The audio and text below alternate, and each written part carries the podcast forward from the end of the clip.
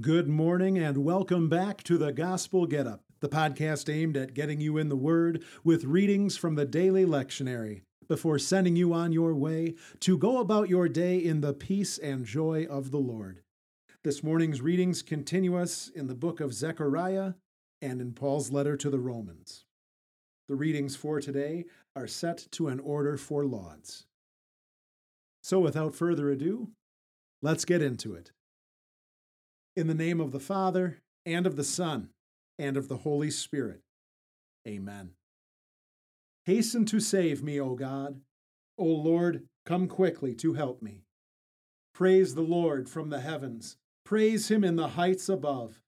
Sing to the Lord a new song, his praise in the assembly of his faithful people. Praise God in his sanctuary. Praise him in his mighty heavens. The Old Testament reading continues in Zechariah with chapters 2 and 3. Then I looked up, and I saw a man standing there with a measuring line in his hand. I asked him, Where are you going? He answered me, To measure Jerusalem, to determine its width and its length. At that moment, when the angel who was speaking with me was about to leave, another angel came to meet him and said, Run and tell this young man that Jerusalem will be inhabited as a city without walls, because of the large number of people and livestock in it.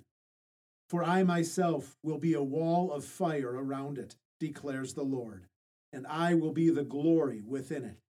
Attention! This is urgent. Flee from the land of the north, declares the Lord. For I have scattered you as the four winds of the heavens, declares the Lord. Attention, Zion!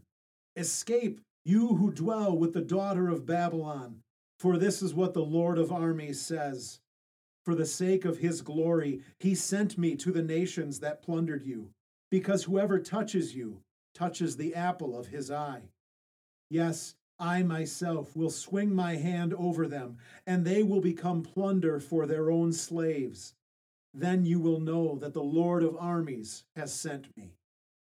Sing loudly and rejoice, daughter of Zion. Yes, look, I am coming, and I will dwell among you, declares the Lord. Many nations will be joined to the Lord on that day, and they will become my people. I will dwell among you, and you will know that the Lord of armies has sent me to you. Then the Lord will take possession of Judah as his special portion of the holy soil, and he will again choose Jerusalem Keep silent before the Lord, all flesh, because he has roused himself from his holy dwelling.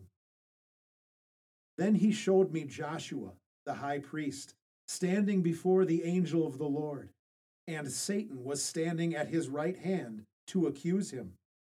The Lord said to Satan, The Lord rebuke you, Satan. The Lord, who has chosen Jerusalem, rebuke you.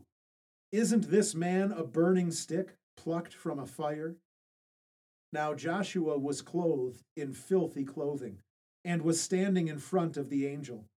Then the angel of the Lord spoke to those who were standing in front of him, Remove his filthy clothing.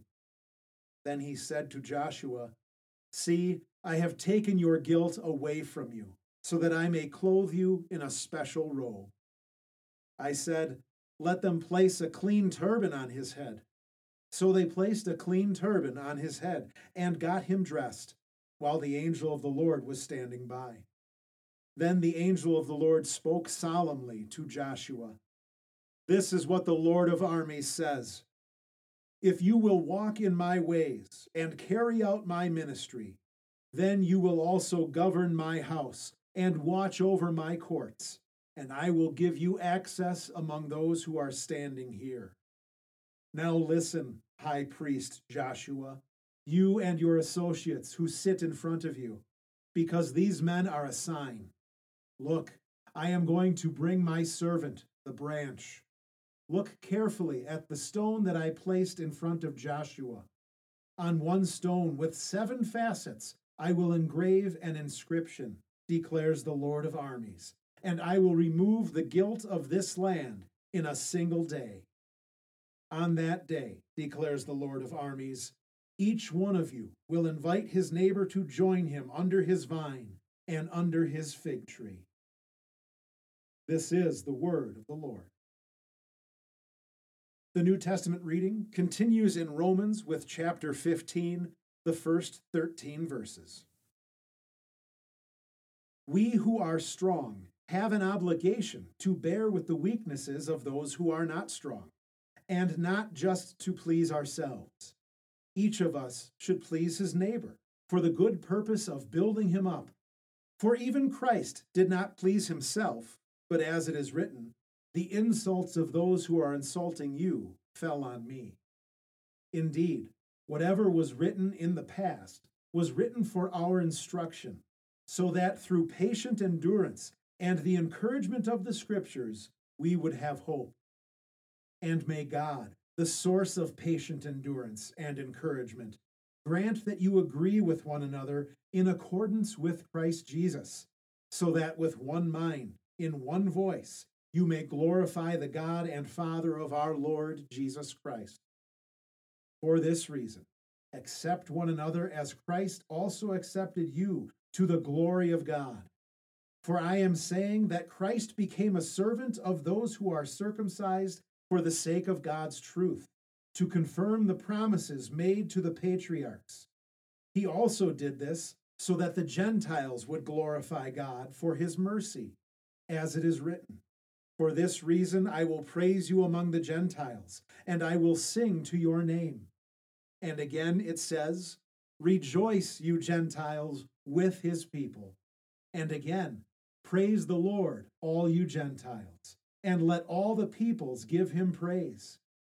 And again, Isaiah says, There will be a root of Jesse, and he is the one who will rise up to rule the Gentiles. On him the Gentiles will place their hope. Now may the God of hope fill you with complete joy and peace as you continue to believe, so that you overflow with hope by the power of the Holy Spirit.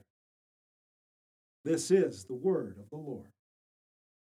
We now read the Song of Zechariah. Praise be to the Lord, the God of Israel. He has come to his people and set them free. He has raised up for us a mighty Savior, born of the house of his servant David. Through his holy prophets, he promised of old that he would save us from our enemies, from the hands of all who hate us. He promised to show mercy to our fathers and to remember his holy covenant. This was the oath he swore to our father Abraham to set us free from the hands of our enemies, free to worship him without fear, holy and righteous in his sight all the days of our life. You, my child, shall be called the prophet of the Most High, for you will go before the Lord to prepare his way to give his people knowledge of salvation by the forgiveness of their sins. In the tender compassion of our God, the dawn from on high shall break upon us, to shine on those who dwell in darkness and the shadow of death, and to guide our feet into the way of peace. Save your people, Lord, and bless your inheritance. Govern and uphold them now and always Day by day we bless you. We praise your name forever. Keep us today, Lord, from all sin. Have mercy on us, Lord. Have mercy. Lord, show us your love and mercy, for we have put our trust in you. In you, Lord, is our hope. Let us never be put to shame. And we join to pray Our Father, who art in heaven, hallowed be thy name. Thy kingdom come. Thy will be done on earth as it is in heaven. Give us this day our daily bread, and forgive us our trespasses as we forgive those who trespass against us. And lead us not into temptation, but deliver us from evil. For thine is the kingdom, and the power, and the glory, forever and ever.